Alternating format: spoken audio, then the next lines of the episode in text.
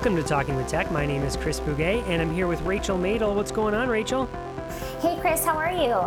Oh, it's been a uh, like for us, it's been a couple weeks that we've actually had to had a chance to get together and chat because I was on vacation and then school started, and so we're actually getting back into the swing of things here. We took a few weeks off on the podcast um, uh, to kind of catch our breath, but now it's time. It's time to roll back into it and I need to talk to you. So I'm happy we're doing this recording because I have a problem, Chris, and I need to talk it out with you. Excellent, excellent. What's going on?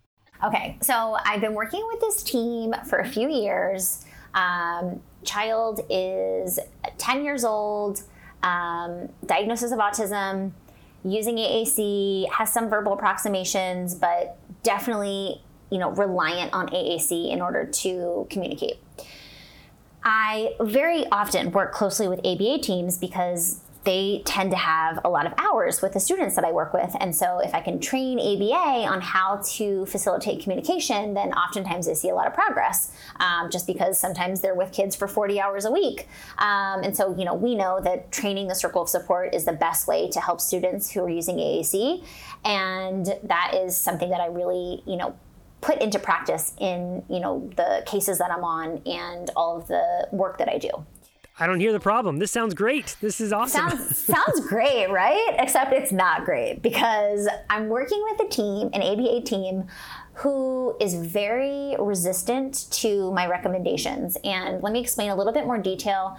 Um, essentially, um, the biggest problem I see, there's like a few problems. The biggest problem I see, though, and I've had other cases like this, um, so I want to talk it out, is that a lot of the communication programming that they're running, so all of the kind of things that they're tracking data on and the programs that and goals that they have um, they're running them all for communication they're running them all in a folder on the device with you know vocabulary specific to that you know goal. So for example they have a programs folder on the device. You click on it it opens up and then it has a folder that's called yes no. And when you open up that yes no folder it has yes and it has no. And so they're working on, you know, yes no questions, but they're doing it in this folder that's in like no man's land that the child's not able to access on their own uh, and they're not navigating to it. So, you know, and then they have another folder, it's called WH questions. And so you open that folder and it has, you know, a handful of vocabulary. And so they're asking WH questions within these, these folders. And so this has been a struggle of mine for a while. I've talked about why that's not a good idea um, in a nice way. I, I wasn't, I didn't come in saying like, no, absolutely not. We can't do this programs folder. I was like, here are the problems I see with this folder, um, you know, but let's, you know, compromise a little bit. Maybe perhaps we figure out a way to both, you know, fulfill our needs. Um, and so we've kind of been like going back and forth, and I've tried to be like, okay, this is okay for now. And it's got to a point where literally the child is not making progress because all of the programs and all of the goals and all of the work that they're doing within this folder is not generalizing outside because he has literally no way to independently and navigate to the vocabulary they're teaching. And so it's just been I'm kind of like enough is enough. and like again, like I'm approaching this with kindness and curiosity and I'm trying to be as agreeable and uh, compromising as possible, but I have to draw the line when like my kid is literally not making progress because of what they're doing and it feels like a huge waste of time because all of the skills that he's you know gaining in this folder aren't being generalized outside of the folder. Um, and so I just keep butting heads, I guess, with this ABA uh, team. And they keep kind of falling back on, well, we do things this way, and we need this is like an ABA supported, you know, approach. And and all I keep saying is like, he needs to learn the motor plans for this vocabulary. And, you know, if he's not sequencing, you know, the hits to get into the folder to then navigate independently, he doesn't have enough practice to actually learn where those words are. So it's just like it feels like double double work uh, for him. And you know, the efficiency part of my brain is like, oh my gosh, this is horrible. and I just don't know.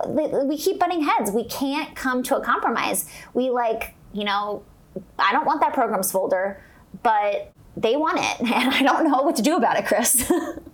Okay, so I have lots of thoughts about this, Rachel. And the the first thing is, let's not forget that we're we're making a podcast here, right? So there's some information that we need to, to get out before we get to like the coaching piece of this. Like, okay, what do I do? Because everything you just said, we should be explicitly clear. Like, this is not the way you do AAC. Like, if you're listening to this, we're not questioning like whether that's right or wrong. It's wrong to put things in a in a folder that way. And during our like hiatus, Rachel, I went on a little journey myself where I started to look at um, ABA in general, and um, I tried to run ABA through my criteria, which I think is also ASHA's criteria, not that I'm speaking for ASHA, of what makes something evidence based. You know, I've been burned before where I'd find stuff that is research based and find stuff that has, uh, meaning there's uh, research to support whatever the strategy is that we're, we're putting in place. Sure, maybe there's research that supports putting uh, symbols in folders and navigate to it and, and your own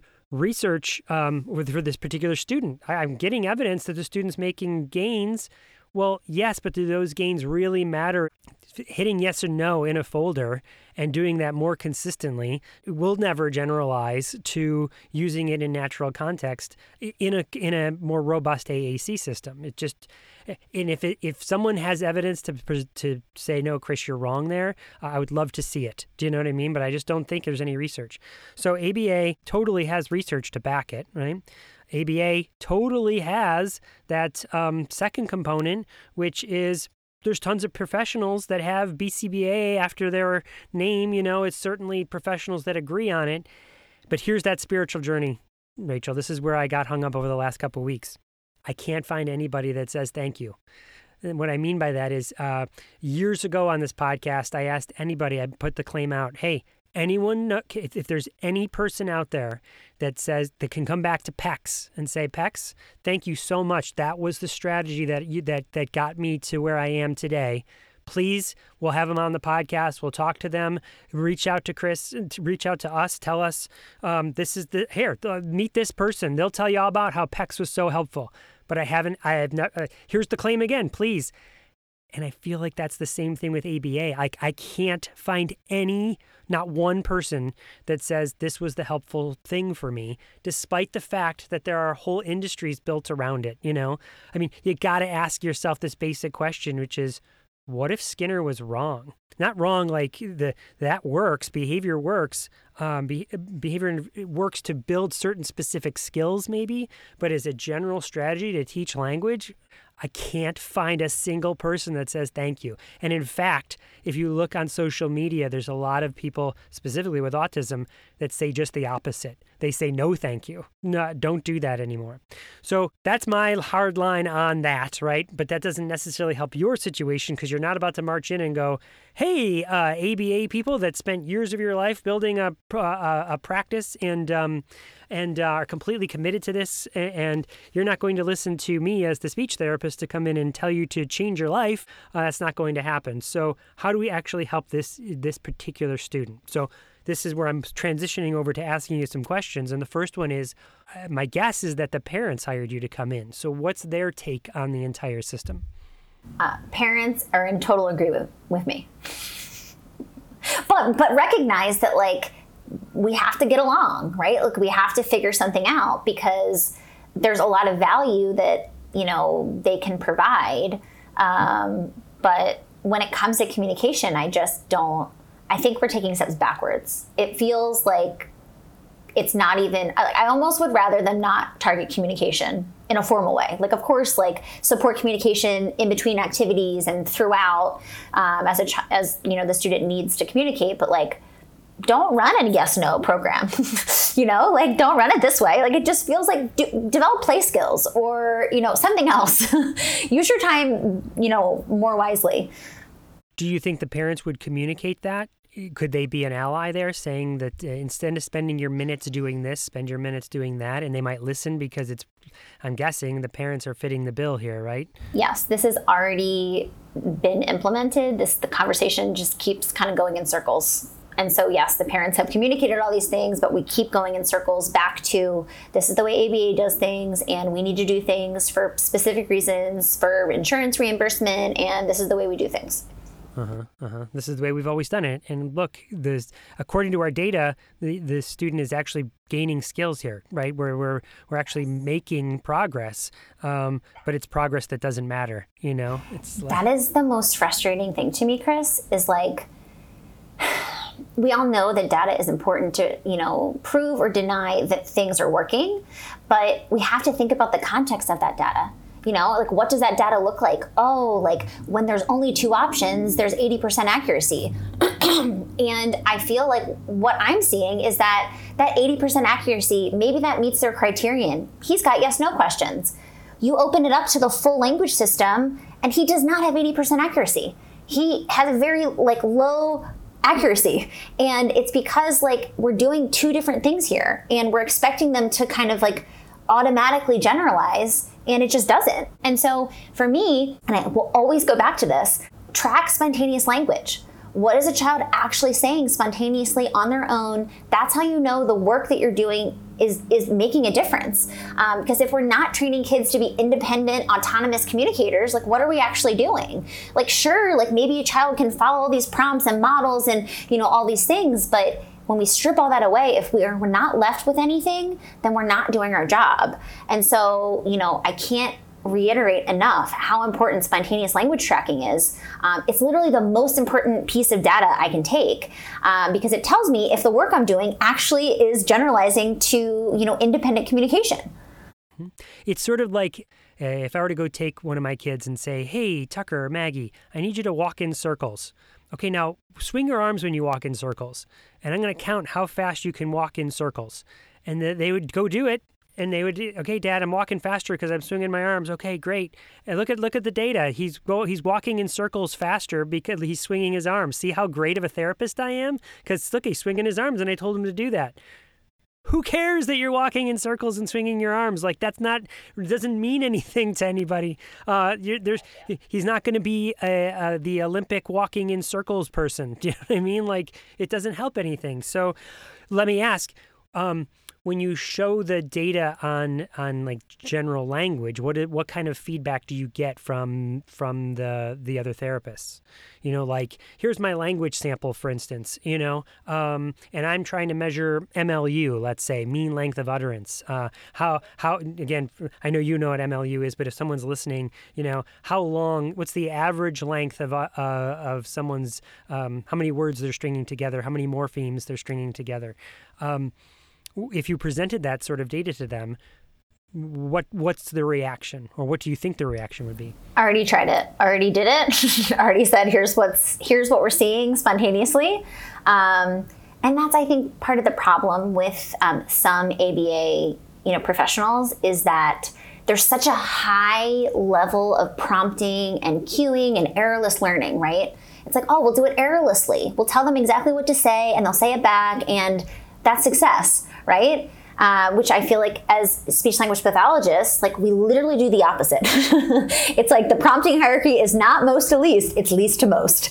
And so it's just like, it's really hard because they, they give such levels of support in order to see progress. Um, so it's like, oh, they can do this, this, this, and this. Um, so it just always goes back to like, oh, well, we're seeing them, you know, answer yes, no questions. But when I actually look and see and observe that, I'm like, well, first of all, like there's only two options and you've already asked that yes no question like 10 times in a row. So like of course, like he's memorized to say yes. you know what I mean?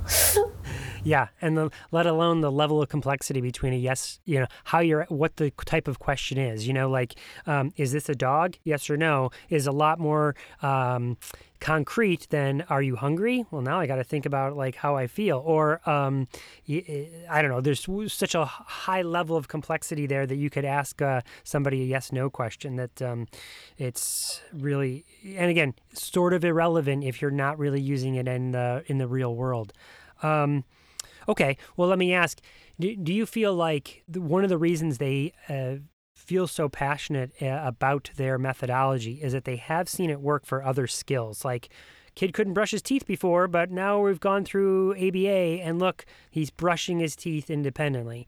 Um, same thing with maybe like toileting. You know, I could see how that would be like a way to help somebody learn potentially. Um, to to do a skill like a very like a finite skill like that where language is so different than that is that maybe where the rub is well that's a skill and this is a skill so um, I, I equate those as equal yeah, I mean, I think that that's totally part of it. I also think that, and this oftentimes happens when you're collaborating with professionals um, and you're hitting a roadblock, is that people have an ego.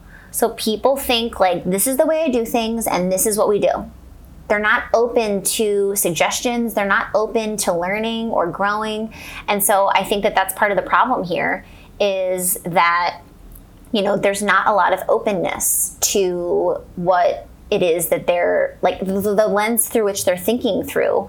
Um, and, you know, they probably don't have a lot of experience with children who are using AAC and they don't know kind of what we know as you know clinicians who have worked so you know closely with a lot of AAC communicators. Um, there's an extra layer um, with the AAC system, and so I think that that all contributes to potentially some of these roadblocks.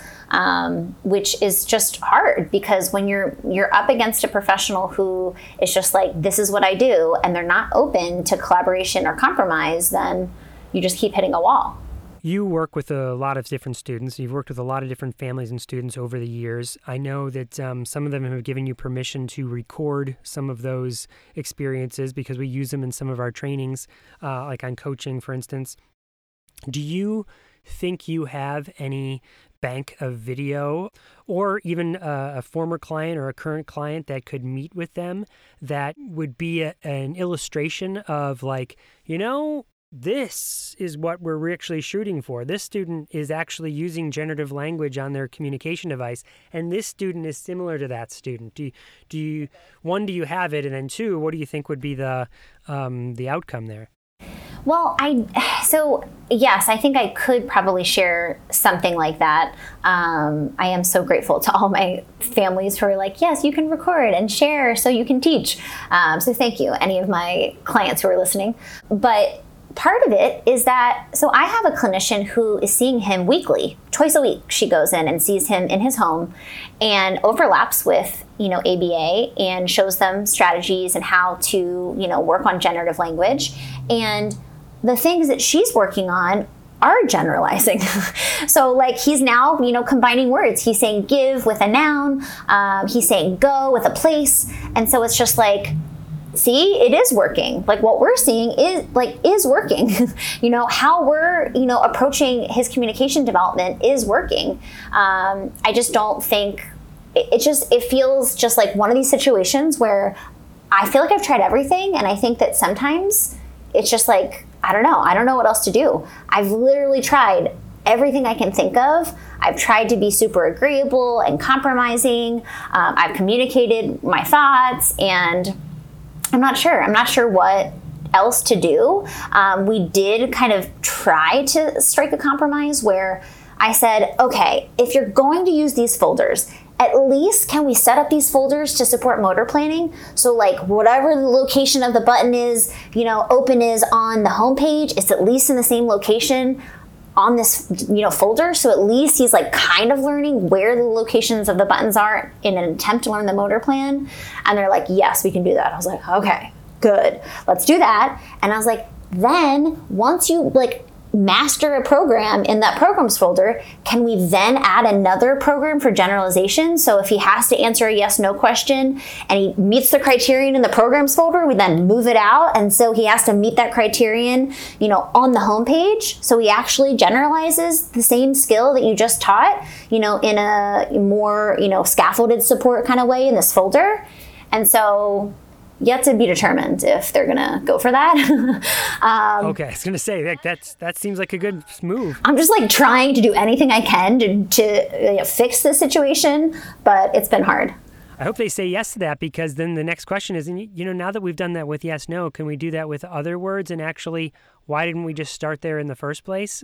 One last thought there is, again, back to the parents. Um, is there any chance of moving the student to a, a more agreeable placement? You know, I know that like feels like perhaps in the future. I'm not quite sure. Um, I could talk about this all day, Chris. I'm like, I'm probably gonna have to circle back to it because it's just like this like thorn in my like practice. Um, so let's talk about what our what our interview is today. It's not an interview. It's a Talking with Tech Live, right?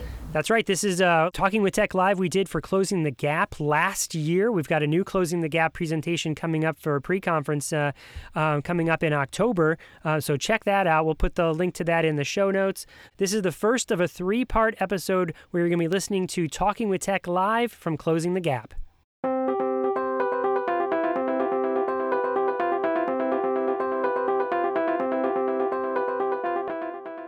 Great news, everybody! We're going to be presenting a pre conference workshop for Closing the Gap called Designing and Delivering Empowering Experiences to Teach Language Using AAC. This six hour virtual workshop takes place over two days, October 7th and 8th, from 1 to 4 p.m. Central Time on each day.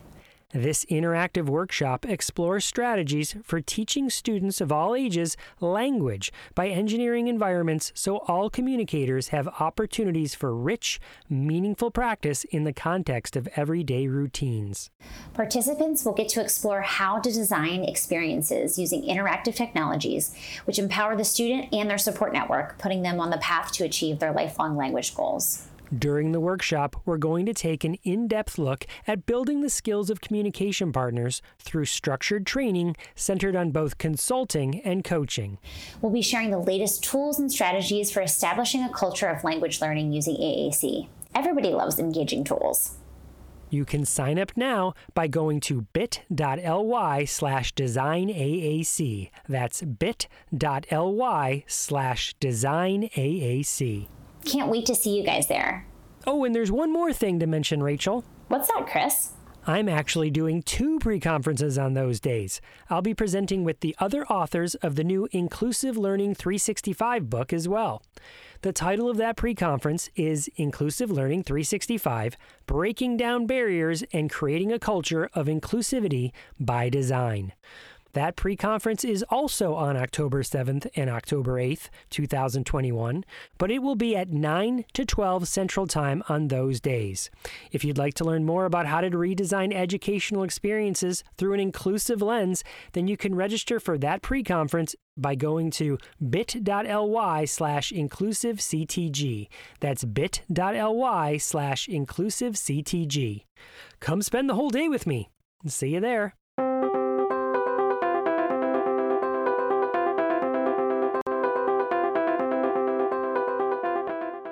Welcome to Closing the Gap Solutions. This webinar, Talking with Tech Live, Brainstorming Solutions to Real Life AAC Questions, was recorded December 2nd, 2020, and was presented by Christopher Bugaj and Rachel Madel. Christopher is a founding member of the Assistive Technology team for Loudoun County Public Schools. Rachel is a Los Angeles based speech language pathologist and communication expert. They are co hosts on the Talking with Tech podcast that focuses on best practices in AAC. Screen. This is Talking with Tech Live. Um, you can get the slides. Rachel posted it there, Talking with Tech Live uh, slides. So bit.ly slash Talking with Tech Live slides. Rachel, do you want to talk about who you are real quick? I sure can. I'm Rachel Madel. I'm an SLP. I focus and specialize on uh, technology for communication. Um, I do a lot of work with children with autism. I have a private practice in Los Angeles. Um, and of course, I co host the Talking with Tech podcast with Chris Bugaj. So you can see all the other things that I do on the next slide. None of them are relevant really to today's conversation, um, but there's a link at the bottom to all my disclosures um, but again, not super relevant to today. Um, also, there's all those ways that you can connect with me. I share a lot on social media. Instagram is my preferred platform. I share a lot of coaching. I've been really into parent coaching since all of COVID 19 hit. And so I've been sharing a lot of clips from my sessions of parent coaching and kind of helping clinicians figure out how to coach because that's what we do with our AAC kids oftentimes uh, via telepractice is learning how to coach communication partners. And so my name is Chris Bugaj. I've grown my hair out since that picture's been taken and since COVID, um, uh, which I know Rachel loves, my wife loves. Everybody's super fan of my long hair. Yep. yep. Look at that excitement. Um, uh, so, and yeah, what do I do? I work for Loudoun County Public Schools, which is in the Northern Virginia area. I'm the assistive technology specialist, but I kind of hate that that term. Um, I much rather think of myself as an inclusive design facilitator, someone that helps uh, educators design educational experiences for everybody. Um, for years, I did a podcast called the AT Tips Cast. Um, I continue to do a podcast um, with my wife called Nightlight Stories, which is um, a original children's stories that we put out for free. Her, she and I write them, and then we put them out as a podcast. And then I do the Talking with Tech podcast, which is which with Rachel. Um, I've had the, the great fortune to write a couple books. Um, the most recent is the new Assistive Tech: Make Learning Awesome for All. And um, previous prior to that was uh, the Practical and Fun Guide to Assistive Technology in Public Schools. Um, yeah, so there's a picture of the the most recent book from uh, the International Society for Technology Education. I got to get all these disclosures out. And then you can see all the other disclosures on that website down there. Uh, again, maybe nothing relevant to today, but who knows, Rachel, right? Because True. this presentation is not really about us talking to you so much as it is us talking together. Um, and then there's one last little big reveal that I wanted to share is that um, just before the Tuesday before Thanksgiving, I turned in this draft with my co-authors um, to ISTE, the International Society for Technology Education. That's our publisher. We just put um, uh, this, to, we just sent it off to the publisher. This new book that's going to be coming out probably around May, but you can order now. Um, the Inclusive Learning 365, and the idea here is that it's a it's like every day you can read one page a day, a little drop of learning every day to learn about new ed tech strategies that um, can help you and help others design educational experiences. And I'll speak to David because I know him, but I'm curious, Kristen and um, Deborah and everyone else who's in here, the idea behind this book is really more for the general education teacher, the people that we wish we could talk to more frequently. Um, and we don't, we often work in special education, not uh, general ed. Um, and we, it, the only way we get to inclusion is if we eh, invite those general ed friends in. And so that's what we're targeting here. So, okay. And then the podcast, Rachel, what do we do with that? You wow. guys have David on. It's true. Well, we have lots of people like David and other people who we interview, and it's all about AAC. We've been doing the podcast for three years now, which feels insane, Chris. Um, I can't believe that we have been doing this podcast for so long, um, but it's completely free. Uh, which is always the best price. And um, every week you hear Chris and I talk about you know, a lot of things AAC related. Chris oftentimes will talk about assistive technology and teach me all his ways and all of his know how.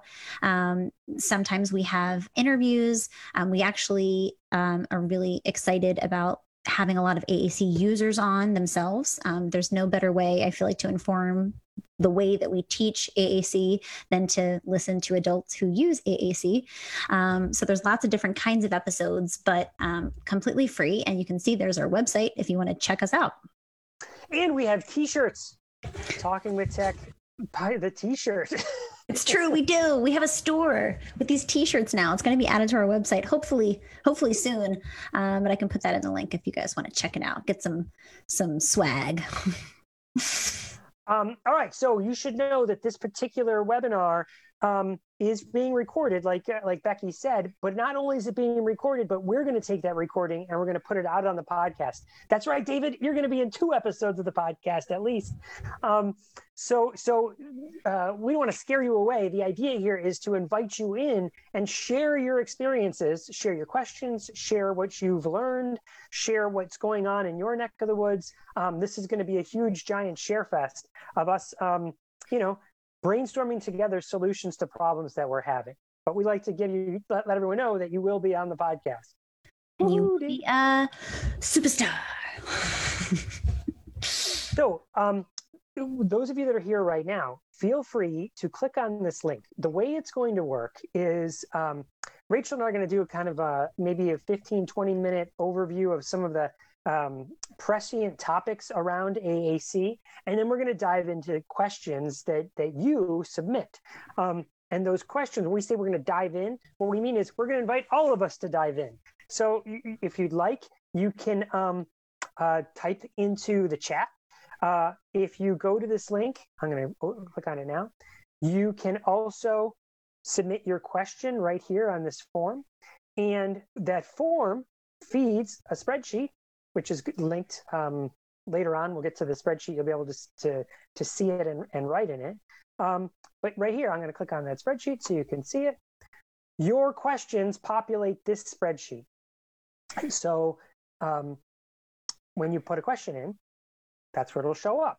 But you're invited to not only put your responses in the chat, or put your put your commentary in the chat, you have access to all of these columns over here where you can put your responses as well.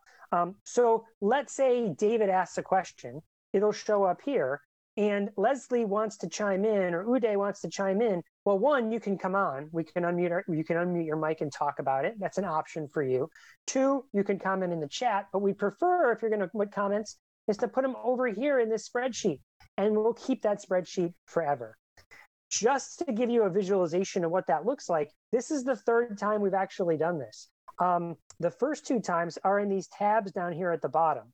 So we did this for New Jersey, and you can actually see po- people posted the questions, and then other people put responses in there, and it was a great give and take.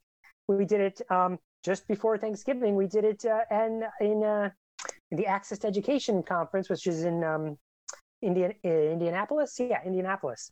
And so, again, great conversation here. So, lots of ways to engage. Did I miss anything, Rachel? No, it's just a really useful way. I think oftentimes what happens when you have these really rich discussions is, you know, you mention a tool or a website or something, and it's really nice because this spreadsheet is is a way to house all of the information. You can go back to it, you can click on the links, you can share links, um, and so that was kind of the purpose of using this spreadsheet was because we wanted a place to go back and you know look over all of the the tools and ideas and strategies that people have shared. We're going to share this link again. We have actually a couple times in the in the presentation, but we wanted to get you thinking now. And as we talk through the next couple of slides, if you a question pops up for you, feel free to put it in that Google form. Uh, click on this link and put it in the Google form. So, so these are like I said, this is kind of like precursor uh, information. We wanted to kind of set the tone for what the conversations would be like, and really talk about some of the what we think of our maybe the 101 or basics of AAC. And this is um, what we wanted to start off with is as you hear us talk, as you share with each other, I know um, this is for Closing the Gap, and Closing the Gap just had this amazing um, uh, conference that just happened, and you're going to go on and you're going to go to other conferences and you're going to um, talk to other professionals. And as you do that, as you're taking in this information and you're learning strategies, I feel like there's three criteria we need to use to at least these are three criteria I use and I think Rachel uses to to kind of say is what I'm hearing a valid thing that I should be spending my time on and that I should be using with this the students I serve, the parents I serve, the families I serve. So these three things, like is this a good strategy or not, are one, is it research based? Like what's the research telling us? And that's fairly obvious. I bet everyone here knows, yeah, we have to do something that's based in science, right? The second thing is, well, what are the professionals telling us? I mean, I'm hearing from these conferences, you know, Chris and Rachel and, and other people here are going to be sharing strategies. Um, so these professionals are saying this is a good thing. So those are two criteria. But this third component is one that I think we leave out quite frequently. Um, and it's, I think, maybe possibly the most important one, which is what are the people who are using AAC or really any strategy we employ? What are they saying worked for us? You know, um, and that's one of the reasons Rachel sort of mentioned. She mentioned the idea that uh, the Talking with Tech podcast sort of has this mission to bring on people who use AAC so we can learn from them. So let me ask you real quick, Deborah and Leslie and Kristen and David and Uday, how many proficient users of AAC do you know? Can you put it in the chat? I keep looking over here because my chat's on the other side of the screen. um, how many proficient users of AAC? Like they can say anything they want to say to anywhere, anyone. Deborah knows a total of three. That's a lot, Deborah. Great. Kristen, David, Leslie, Uday. Kristen says zero, right? Mhm. But Kristen, I bet you're meant to help people with it, eh, right? You're an SLP, right? So how do we know where we're going unless we learn from these people who have been there? Yeah. Wow. David says one. Uday says zero. Exactly. So that's that's why. Uh, so too many times in my career have I been fooled where I listened to a, a strategy because I a professional told me I should be doing it. Maybe I can even find some research to support it, but I couldn't find anybody necessarily that who said, "Thank you, thank you for employ- employing this strategy with me because it helped." And so that's why I think it's a synergy of these three things. And not the only one. That link down there at the bottom says evidence-based practice when you click on that link, it takes you to ASHA, the American Speech and Hearing Association, and they say the same things. If it, the way we categorize something as evidence-based practice is it has to meet all three of these criteria, not just two of them, all three. So again, Chris and I are just setting a foundation. We've realized from experience that we need to make sure that everybody understands a few things about AAC. So we're all on a shared common ground. Um, and so I like to share this slide because I think the first two are pretty self-explanatory. Those are the, the reasons, you know, uh, someone doesn't have verbal speech or speech is severe, speech intelligibility is severely um, decreased. That makes sense for AAC, but I really want to focus on number three and number four.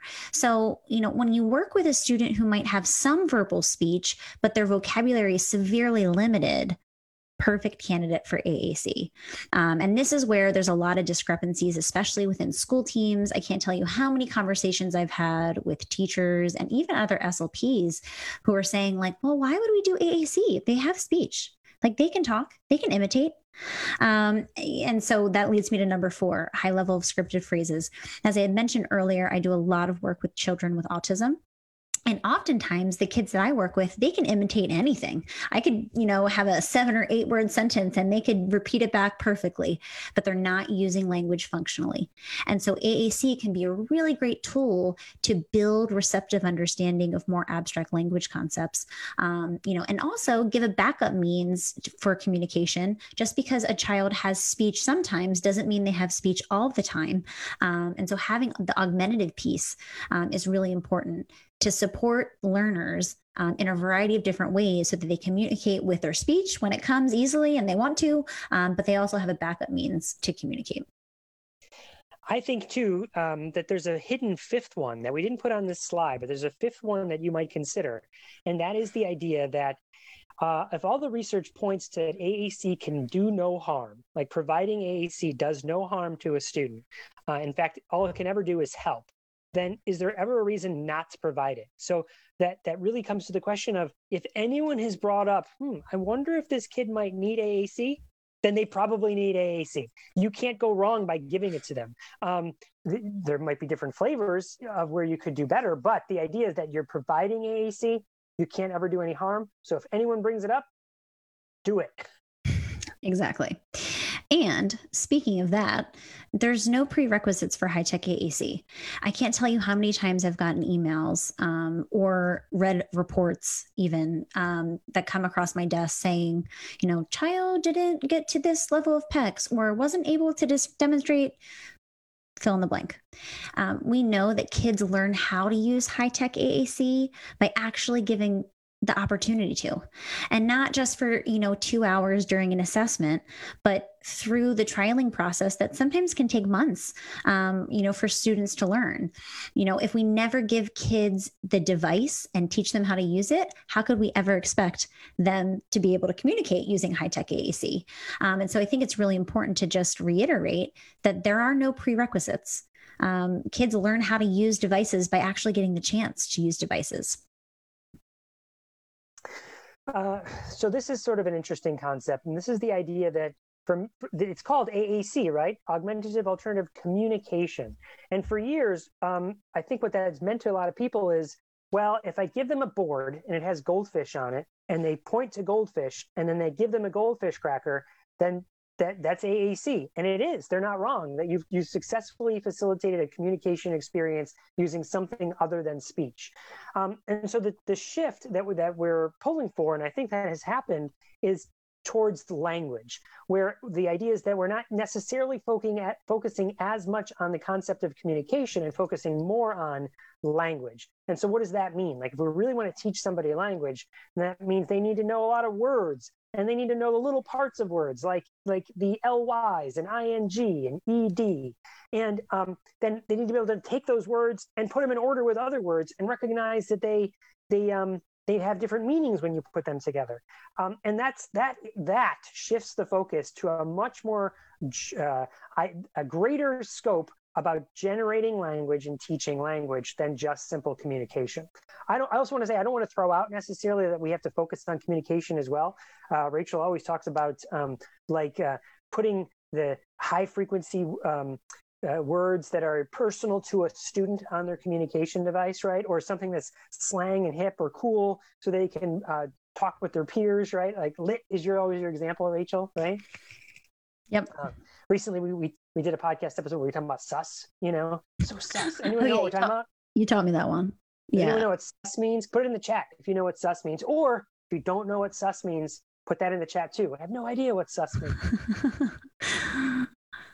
All right. So this is always the goal with uh, AAC, and that is spontaneous novel utterance generation, which is just a fancy acronym um, to say that we want to give AAC users the ability that all of us have um, who are speaking, which is to say whatever we want to say, whenever we want to say it, however we want to say it, to whoever we want to say it.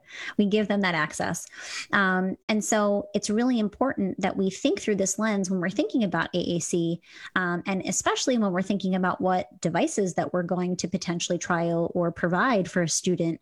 Um, are they able to support SNUG? Um, most people know the spontaneous and the utterance generation, but Chris, where do people get stuck with this acronym? It's the novel piece. It's where they get lost in the novel, right? Is uh, we can always generate. In fact, uh, let's. Do you think we should use a quick example here, Rachel? Yeah, I think sure. we should. So, is there someone who would like to volunteer? Come on, come we on. We need mic. a volunteer. A brave, a brave soul to come on, come on on mic for a second. Don't worry, we're not going to test you or embarrass you in any sort of way. well, at least I'm not. I can't. I can't speak for Rachel. Hey, you're the you're the sneaky one, okay? In this duo. Any volunteers? who want to come on, mic? You can also just put it in the chat. Oh, we got someone, Leslie. well, I, I was going to say I'm walking with a mask on, but I'm happy to try. we Deborah. appreciate the effort. All right, Deborah, here's the test, right? It's Leslie. It's Leslie. Is it Leslie or Deborah? I, oh, wait, no, sorry. no worries. it's Deborah. um, we'll get you next time, Leslie. So, Deborah, can you think of a sentence and just tell us a sentence. Anything that anything. Any sentence. The, the squirrel is passing me by. The squirrel is passing me. He walked to someplace and she sees the squirrel. The squirrel is passing me by. Um, thank you for joining us, Deborah. So let's run it past the snug test, Rachel. Let's see. Do we all think that is spontaneous? Um, Chris, Mitch, Katie, put it in the chat. Do you think that Deborah Phil and I were texting beforehand and going, okay, Deborah, let's let's fake it. You know, let's make sure that uh, that when you're going to the one that's going to volunteer when we when we get to this part of the webinar, right? Or do you think maybe we just did that spontaneously? What do you think, everybody? Totally, Katie, right? Katie's your friend. Katie totally spontaneous. And that sentence, right, was spontaneous. We didn't ask you to come up with something beforehand. Uh, Deborah. Yes. You're you, right? There's not some, we can't see you right now, but there's not like someone controlling you with a video controller. You're not a puppet with somebody like, I don't know, pulling your Pinocchio. I don't You're think so. You, right? So yeah. you uttered it. You generated. Those thoughts came from your head. So, Deborah, here's the last question. What was your sentence again? Um, the squirrel is passing me by. The squirrel is passing me by. And so the question here is that is that novel? Um, have we heard those words before, put in that order before, ever before in the history of the world on this planet? Right? What do we think? Put it in the chat. Put Has anyone chat. ever said those words in that order? David says it's novel. He's never heard those words put in that order before. Mitch says it's novel. I like Gary's sense of humor. Gary says, no, but my dog did it this morning. Yeah. So it, it, it might be novel in that those words have never been uttered before. It is possible that someone has said those words in that in that before. Katie's never heard it, that sentence before. We could make darn sure if we made it super weird, right? If we were like the purple squirrel with with uh, polka dots on its forehead was ran up the tree in front of me you know we could add some words to it to make it to to be certain that it was novel but the point is, is that Deborah demonstrated that ability. And I just demonstrated that ability by adding those words. And if we asked any of you to demonstrate that ability, you could demonstrate that ability too. And if we had that ability, then why wouldn't we assume that students can someday have that ability too? All of our learners can have that ability too, if given enough time, given the right tools, and given enough of the right instruction.